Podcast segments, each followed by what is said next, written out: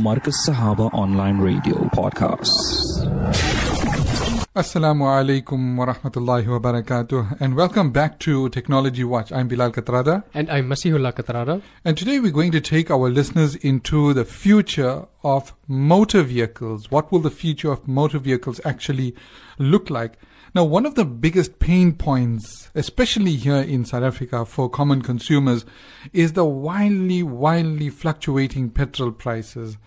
I mean, it's unbelievable how the petrol prices just seem to go up, up, and up. It does take a, a dive every now and again, it goes down, but for every down, there's probably three ups, and the prices are just rising and rising. It's crazy. Even when the rand is strong, petrol prices go up. Rand goes weak, petrol prices go up.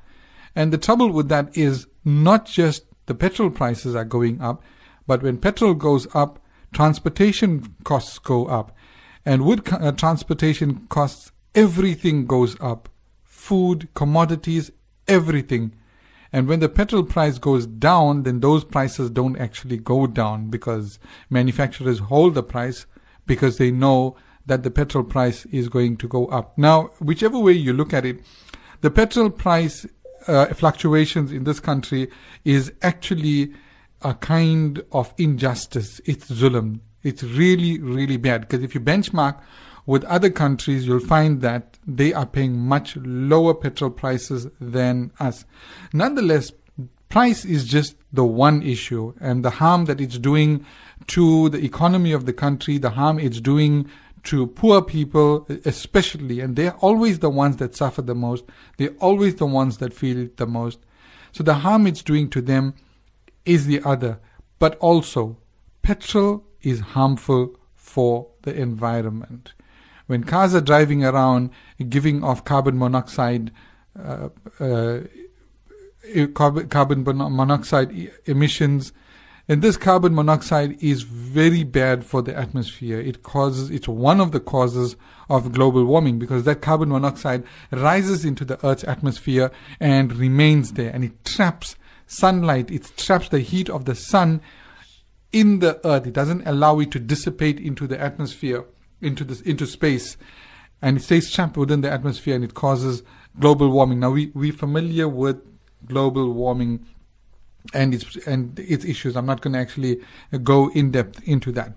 So now we've got this issue. We've got this issue of of fossil fuels like petrol, and uh, this also includes diesel that are wildly fluctuating in price that are you know harming economies that are harming people because of the prices that are directly related to the price of common uh, commodities and also bad for the for the environment not to mention the fact that not to mention the fact that petrol and diesel are non-renewable fuel sources what does this mean it means that once they are used up that's it so we pull out the crude oil from under the ground and the more we consume, the more we're using up. It's not being regenerated at the speed that we are using it up.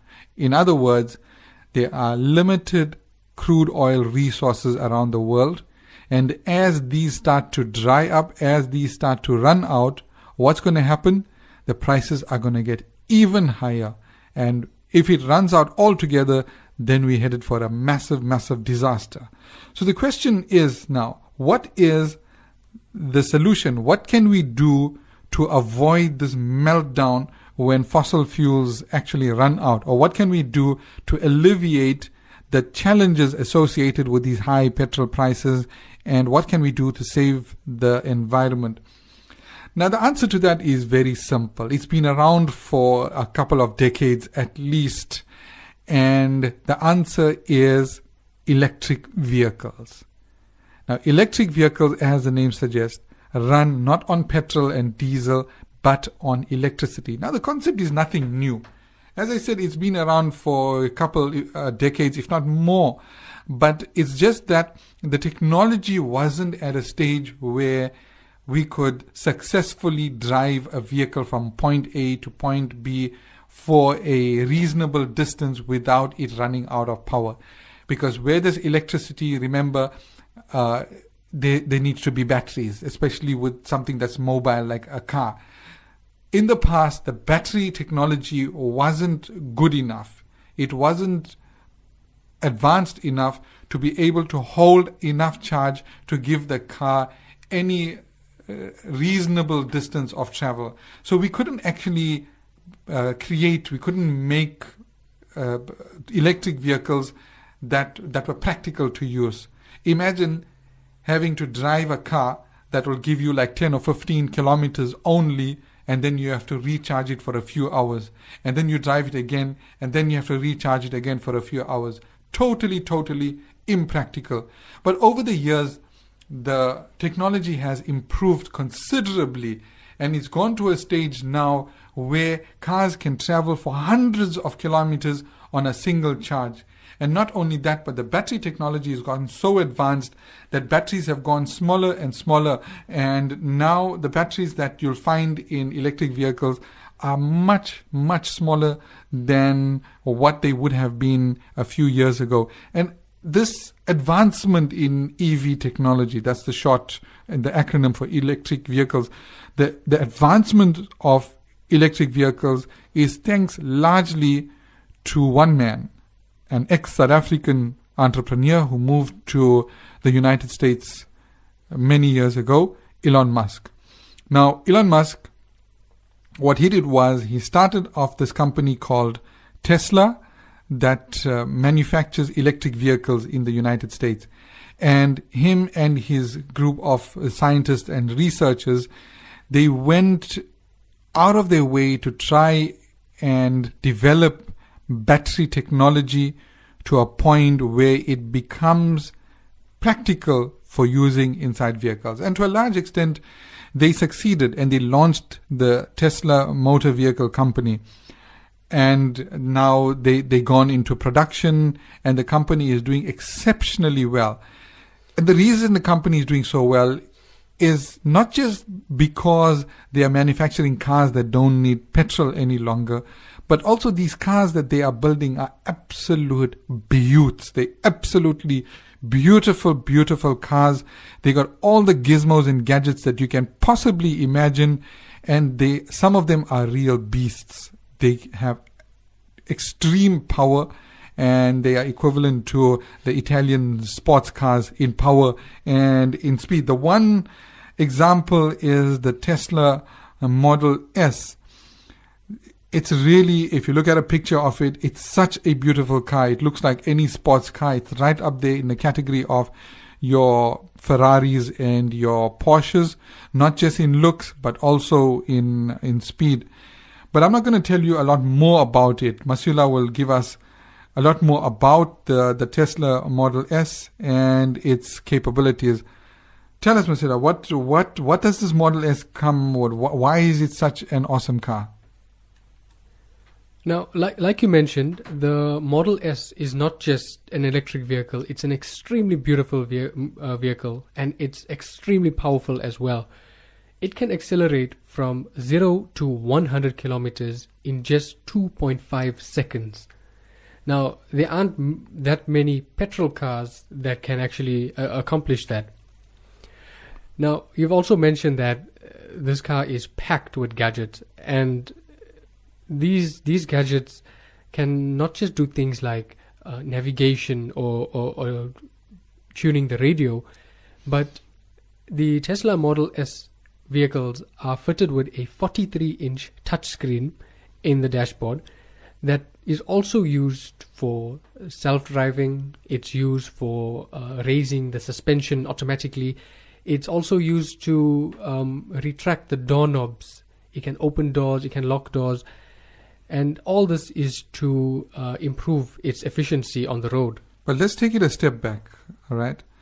There's some facts that you're glazing over that are totally, totally mind boggling. For example, 0 to 100 in 2.5 seconds. That is crazy powerful. That will give you a G force. I mean, you'll be pinned to your seat if you take off at that speed. That is amazing for any vehicle, not just you know, for for an uh, electric vehicle, and also that that touch screen you mentioned, autopilot, self-driving capabilities. Tell us more about that. Okay, so of course, uh, um, self-driving cars are massive buzz nowadays, and the Tesla you can actually see that in action. For example, uh, parking. All you need to do is pull up to your parking and hit a button on the key, and the car will park itself. Even parallel parking. Phenomenal. And if you are in a shopping center and there's um, hundreds of cars parked, all you need to do is call your car and it will drive to you. Amazing. So your car comes to you. Wow, that is phenomenal. I can't wait to get one. So tell us about the the retractable door handles. What's up with that? So when you're trying to pick up speed, um, when you're trying to drive really fast, you want to re- remove any wind resistance that you can. And the door handles in most cars are fixed, and you cannot do that. But Tesla obviously takes it to the next level, where the the body is shaped in such a way that it's meant to be as uh, aerodynamic as possible, and it removes things like the door handles. Wow, I didn't I didn't even think that was an issue with cars where the door handles actually give wind resistance and and drag. I suppose that con- contributes to fuel consumption in some way. Okay, let's let's let's discuss the power of this car, right? I, I still can't get over it. 2.5 seconds, 0 to 100 in 2.5 seconds. Where does that power come from? I mean, this is an electric car after all. It doesn't have an engine, it has elect- an electric motor, right? So this is something else that Tesla has mastered. These cars have two engines or two motors. They are two three-phase induction motors that will give traction to the front and rear wheels independently. Whoa, whoa, hold on. So you're saying each axle has its own engine? That's true. That's correct. Wow. Now, this is possible because um, these motors are really small. They're about the size of, of a watermelon or a large beach ball, even. Now, to power these engines, they use more than 5,000 lithium ion batteries. Now, lithium ion uh, batteries are the same kind of batteries you'll find in your iPhones or in, in your tablets. Now, 5,000 lithium ion batteries is equivalent to the same amount of charge you will get from around 7,000 cell phones. Okay, so here you've got a super fast sports car that runs on cell phone batteries. Exactly. Wow, and those engines, they're tiny, size of a of a of a watermelon. It's, it's fascinating. And these batteries that we talked about, uh, this is what gives the car its its power. And actually, with, with a full charge, you can get up to 560 kilometers. Okay, so that brings me to my next question now, and that I'm sure everyone will be keen to know about fuel efficiency. How does a an electric vehicle compare in terms of running expenses to a traditional uh, petrol uh, powered vehicle? Give us some some indication of that. Okay, so let's just uh, look at the numbers for a little while, right? The Tesla Model S is rated at about um, 20 kilowatt hours per 100 kilometers. Okay, now if um, if you work at an electricity rate of 86 cents per kilowatt hour, you're looking at 17 rand per 100 kilometers. Oh, that's cheap. That is very cheap. And the price you're working on for electricity, that's the, the local prices, right? The That current Eskom prices. Okay. Now, um, in October 2018, after the, the fuel hike, a Toyota Corolla, which is also a fairly efficient car, will cost you 104 Rand to travel the same distance. Now, that's almost six times more than what you'd get with oh, Wow. a Tesla. So you're saying the Tesla, let's, let's go over these numbers again. 17 rands for a hundred kilometers. That means if you're driving from Durban to Johannesburg, it'll be like what 17 times 6 60 6 7 6 42 it'll be like 102 rands Exactly. 102 rands it'll cost you And that's it. That is amazing. And yet the Corolla, which is really, as you say, one of the most efficient cars on our roads, will cost you what in excess of 600 rands. That's it. That is crazy, crazy efficient. And this also considering our high uh, electricity prices in this country. It is. And um, the the Teslas, as it stands, they are still making massive improvements to their batteries and their engines. So you can imagine that this price could even be halved one day. Fantastic. That's phenomenal. And you know, from what I've read somewhere, perhaps you'll you'll correct me. You know, people might want to know how long does it take to charge a uh, an electric car. I, I read somewhere that it it uh, takes about nine hours on a 240 volt source. Yeah, that's it. That's all it takes. In fact, there is no. Um, you don't even need a special wall socket or anything. You just plug it into a normal wall socket that you would plug your phone into. Okay, cool. So you, you plug your car in overnight. It charges for nine hours. That nine hours of charge gives you 560 somewhat kilometers uh, of uh, of driving uh, distance. That means, I mean, think about it. 560 kilometers. If you're doing a uh, an urban run around with your car, like somebody going to work and back, the single charge could last weeks it could last weeks and then only you have to recharge your car. And obviously, you'll know what the charge status of your car is because that giant uh, 43 uh, centimeter screen is it, it definitely it has uh, battery indicators as well. This is really, really phenomenal technology. And you know what's the best part? The best part is this technology is still in its infancy. It hasn't reached maturity as yet. Imagine what's going to happen in the future when as batteries become more efficient as as electricity becomes cheaper these cars are going to become cheaper and cheaper to produce as more of the smaller manufacturers or those that are manufacturing um, the cheaper cars uh, come on board. These things are just going to uh, become a lot more accessible to people because from what i know evs are really quite expensive aren't they yeah, no, they are. They are very expensive. And also um, keep in mind that we are also making um, good headways in solar energy. So imagine electric cars plus solar energy. We've um, we've That's got really, a winning really, a winning yeah. combination right there. Okay, so you know, there's a lot of countries that are making good progress towards electric vehicles, and they're assisting their citizens. Now, the United States, for example, gives you a tax write off when you buy an electric vehicle. Uh, they give you a kickback of like seven thousand five hundred dollars, which is uh, what by today's um, exchange rate is about one hundred six thousand rands. Uh, that's a big saving. But you got countries in Europe like Norway, for example, they go they go overboard because they're seeing the long term benefits of electric vehicles. They're seeing the harm that fossil fuels are doing to uh, the the environment. And Norway, for example, uh, firstly, they have this thing called an acquisition tax for motor for all motor vehicles. It's eleven thousand US dollars. So first things first, if you're buying an electric vehicle, they waive that tax. The second thing they do is they waive the 25% VAT that you'd need to pay on any vehicle.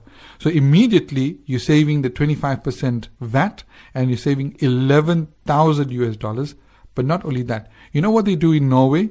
If you're driving an electric vehicle, you get other perks like you don't have to pay toll fees and you don't have to pay for ferries.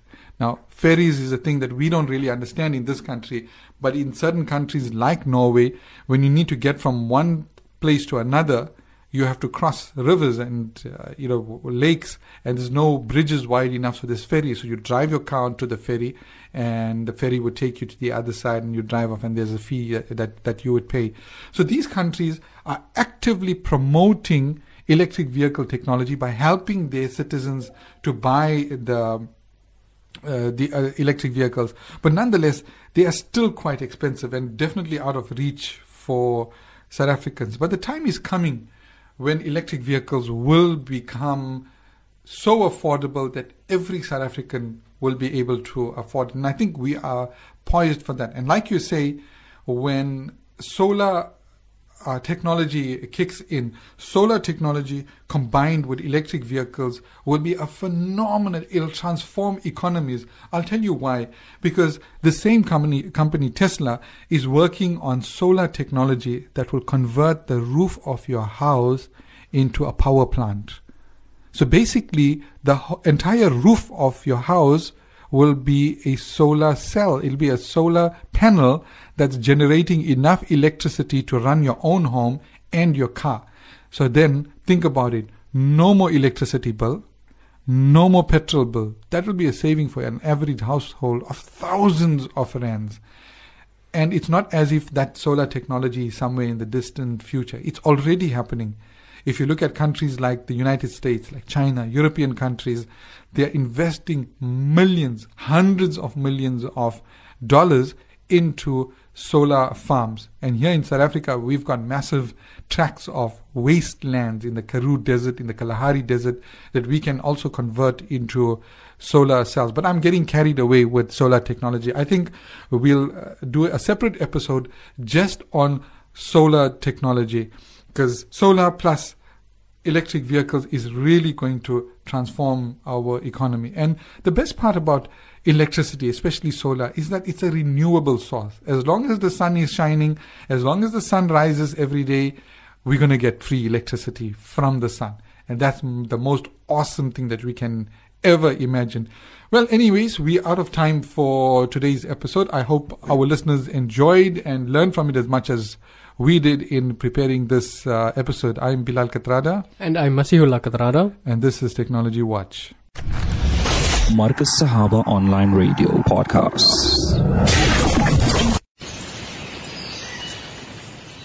This is The Amazing Beauty of Creation. I'm Bilal Kathrada. And I'm Talha Kathrada.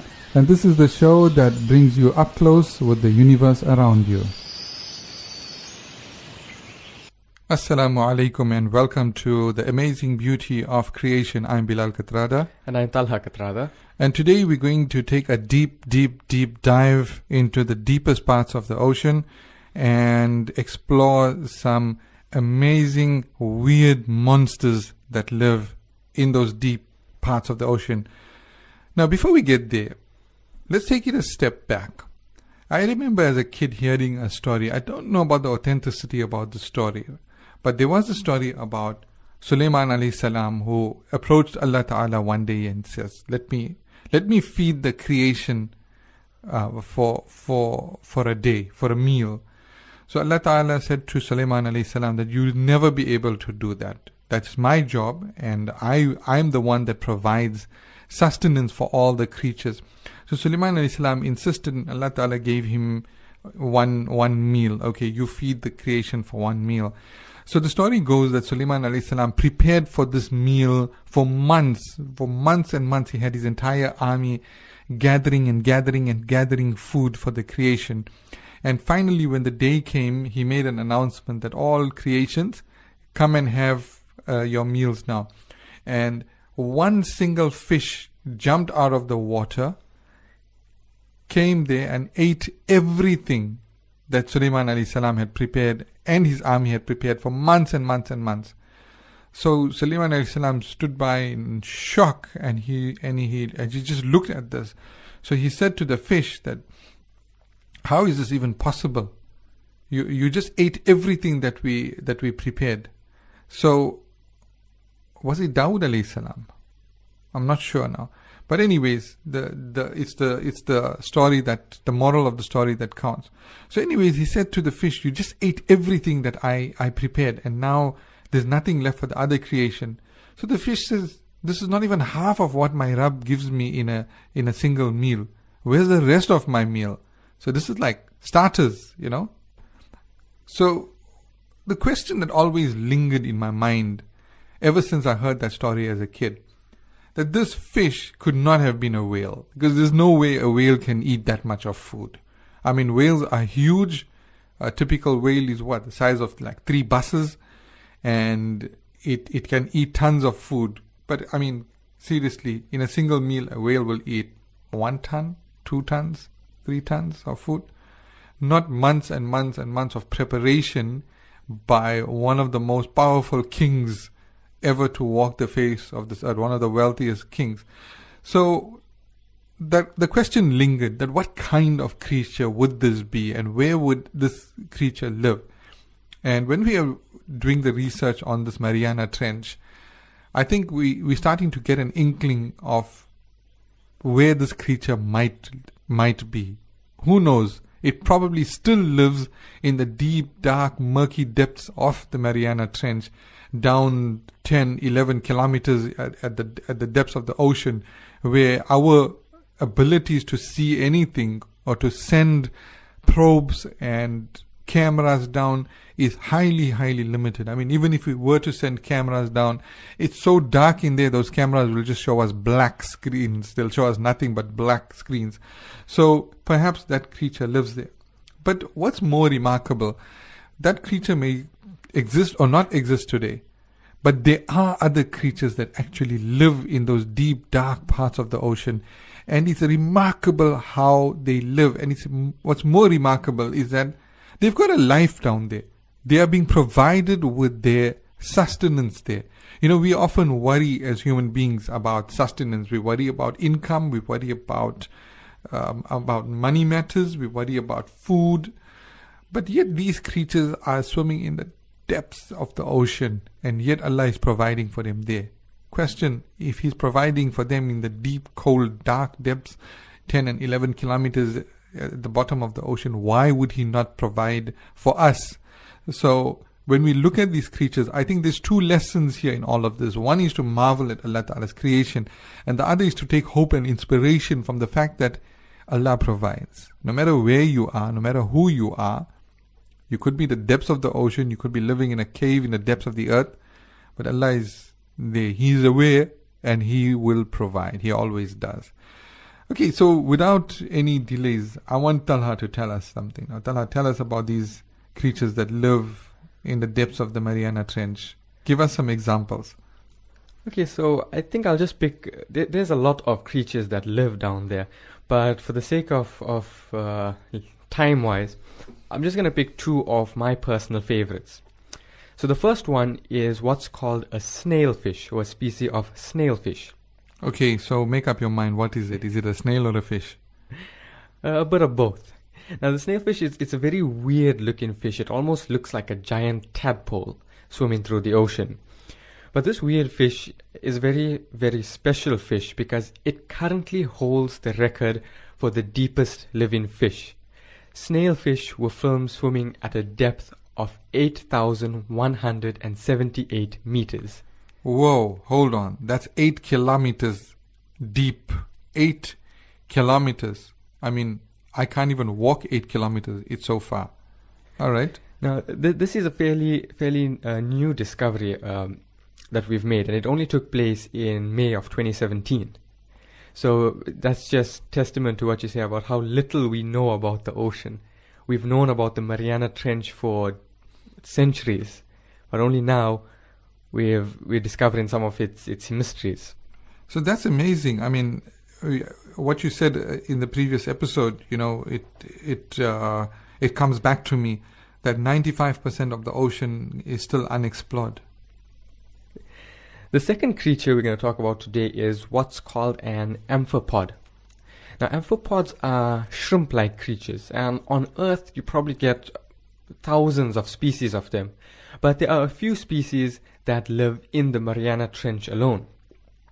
So you get some of them that grow to about 3 centimeters long, and then you get some which are referred to as supergiant amphipods, and these ones have been recorded to grow up to 34 centimeters long. That is huge. So a giant, it, like it looks like a hybrid between a, a shrimp and a cockroach. So just imagine a giant 34 centimeter long shrimp cockroach swimming through the ocean. Creepy, very creepy. Now, using bait landers, amphipods have been filmed uh, living and eating at depths greater than 10.5 kilometers deep. So that's nearly at the bottom of the ocean, nearly at the bottom of the Mariana Trench. And you'd think that at that depth it would be barren and empty of any life, but there are swarms of thousands of these amphipods swimming around scavenging for food. I would certainly think so. That you know, there's nothing. It's it's barren because, from what you described last week, it's pitch dark there. It's absolutely cold, near freezing temperatures, and the worst part is there's there's insane amounts of of pressure down there. So as you go deeper, there's more water above you, putting pressure down on you. And what was it? Like three tons per square inch. I mean, Eight tons. eight tons per square inch. That's that's crazy pressure. I mean, no human being can survive. In fact, if you put a car or a truck down there, uh, you know, under those kinds of pressures, it will be flattened to a pancake. Really, it'll it'll it'll destroy even the strongest uh, thing that we've made. Um, so, how do these creatures actually overcome these challenges? How do they see? I mean, what do they eat down there? And uh, most of all, those those uh, pressures how do they how do they manage to survive under such immense pressure Okay, yeah. So the first obvious problem is, is the darkness. No light penetrates the ocean deeper than about 200 meters. So at 11 kilometers deep, it's pitch black. It's a constant night. So there's a few ways that the creatures down there uh, overcome these problems. Firstly, some of them have extremely sensitive eyes. So even the faintest glimmers of light, their eyes can, can pick up. Some creatures go a step further and create their own light through a process called bioluminescence. Oh wow so they they have lights They have lights. Very much like like fireflies Very similar to that. Uh, but a lot of fish will, or creatures, will depend on their other senses. So creatures living at that depth have, firstly, a very acute sense of smell. So they can smell food from miles away. And most creatures living at the bottom of the ocean or at great depths, they have very, they have the sensory organs that allow them to detect movements and vibrations in the water. okay what about you haven't mentioned sonar you think there's a possibility some of them use sonar like bats It's extremely possible, but because of that depth, it's so hard for us to, to observe and study these creatures that there could be worlds of information that we're missing out on. I see. You know, I, I, it also occurs to me that perhaps these creatures have certain senses that we don't even know about and we haven't yet explored uh, because we haven't studied them so much. So they could have the, certain abilities that that no other creatures on Earth have. I mean, when we talk about senses, we generally uh, we we equate it to our our own senses, the ability to see, hear, smell. But who knows? There isn't another sense. Like, for example, sharks can you know detect electricity from from distances. So maybe these creatures got some unknown senses to us. And I, I suppose that the, difficulty in studying them, one of the difficulties is that the moment you bring them out of their, their depths, they die. They can't they can't live in shallow water because their bodies will basically just explode. So we we can't take them alive to to study them while you know uh, uh, while they are still alive, and neither can we study them in their own habitat because we'll die if we go uh, that deep. Okay, so but what do they eat? Now, a, if you if you're living at the bottom of the ocean, you can't be a picky eater, because food at the bottom, food at that depth is scarce.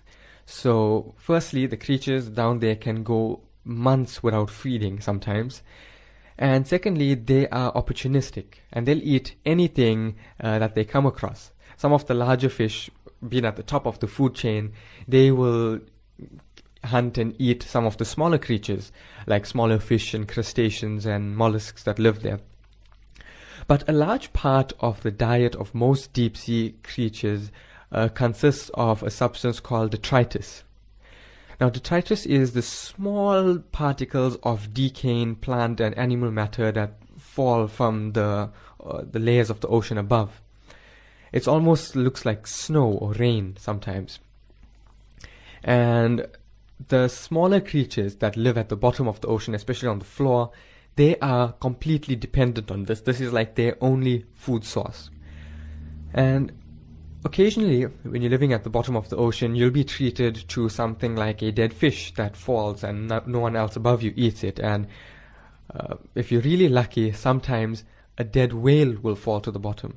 Oh, that would be a treat. That would be like Eid day for these fish. Uh, a dead whale can provide a feast for, for the deep sea creatures for months. For months, you'll get creatures coming from far and wide, from eel like fish to even giant sharks that live in the depths will come to, to feed on this whale. And once the meat is picked clean, you even get the species of worm, newly discovered species of worm, that will start to eat the whale bones themselves. Nothing goes to waste, eh? See, that's why when you're at that depth, you can't afford to be a picky eater because food is really scarce. So, True. And something else comes to my mind, you know, from the previous episode. We spoke about uh, the benefits of uh, ocean currents. We spoke about ocean currents in a sense that they regulate temperatures of the ocean around the world. They take our water from the colder regions and transfers it to the warmer regions and vice versa.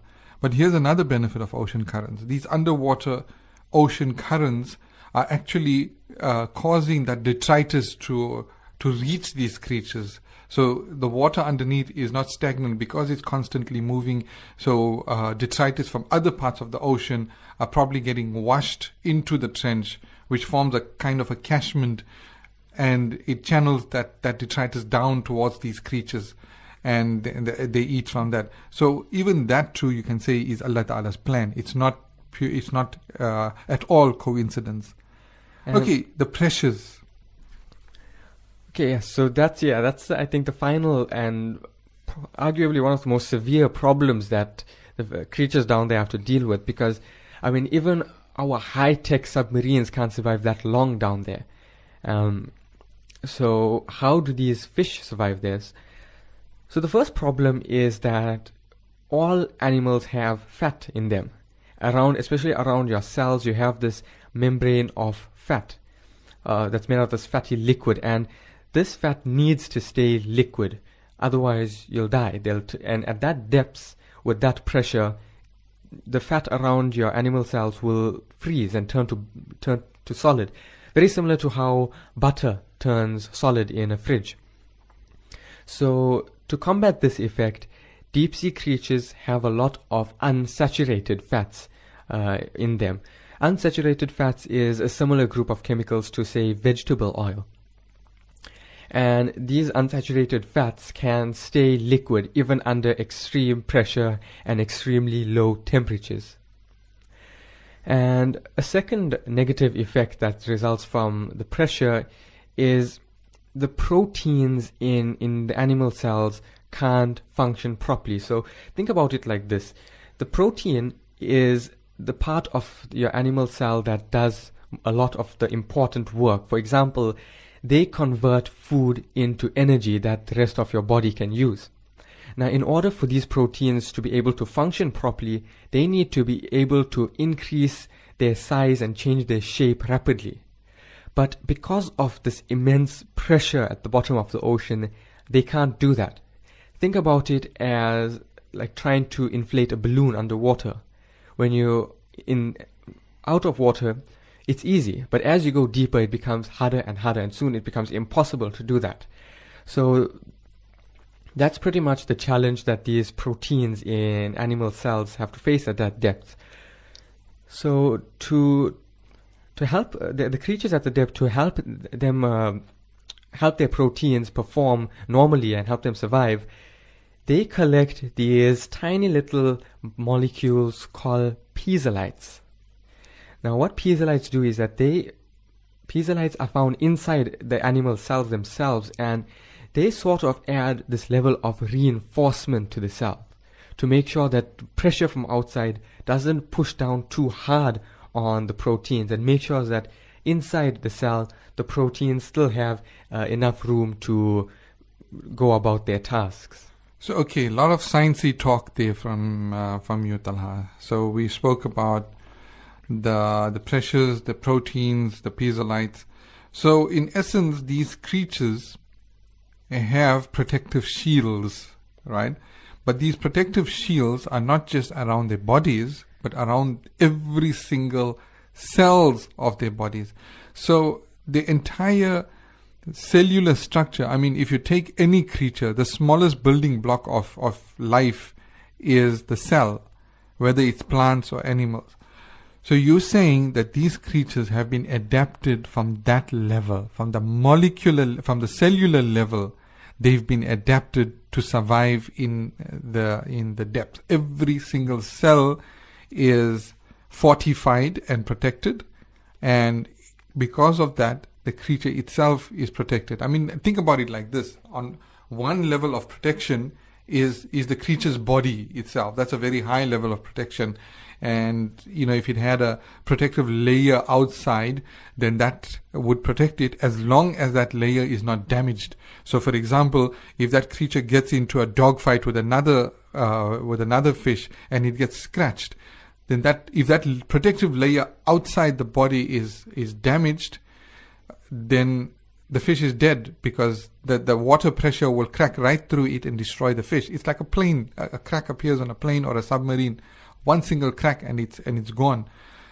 But this creature, what you're saying is it's not just protected from the outside, it's protected on a cellular level, cell by cell. Every single cell is protected. That's amazing. It's amazing. You can see, you can almost see Allah Ta'ala's handwork over here how he's he's you know created these creatures completely different from everything else. And I suppose one additional thing is that the internal pressure is the same as the external pressure. So, for example, if you've got uh, a fish that's living that deep, there's there's obviously pressure that's being that's being put on it on its body by the water. But in order so, for it to survive and not get flattened, it needs to exert an opposite pressure, Newton's law. That's why when you bring these creatures up close to the surface, they explode. They will, they will literally explode because the pressure in their bodies is too high for the pressures in the shallow parts of the water. And that internal body pressure will just keep pushing outwards, outwards, outward. It's like, it's like blowing a balloon. You know, that example you use of a balloon. You keep blowing that balloon, you blow it and blow it and blow it and blow it until a point comes where it pops that's what will happen to those creatures. There's just too much of pressure inside of them. Okay, I think uh, we've uh, reached the end of our time, and uh, it's remarkable how time flies when you are having fun. And uh, today went a bit fast. I sincerely hope that our listeners enjoyed this uh, episode and learned from it as much as uh, as we did. Taha. This is some really amazing stuff. Yeah, it's truly amazing stuff, but there's plenty more amazing things to come, much more incredible and fascinating things to come. I think once you you you, uh, you go down the path of uh, admiring Allah Ta'ala's creations, there's just no end to it. Anyways, that's a wrap for today's episode. I'm Bilal Kathrada. And I'm Talha Kathrada. And this is The Amazing Beauty of Creation. Don't forget to follow us on Instagram and on Twitter at AB of Creation to give us feedback on our podcast and let us know if there's anything specific you'd like us to discuss in a future episode.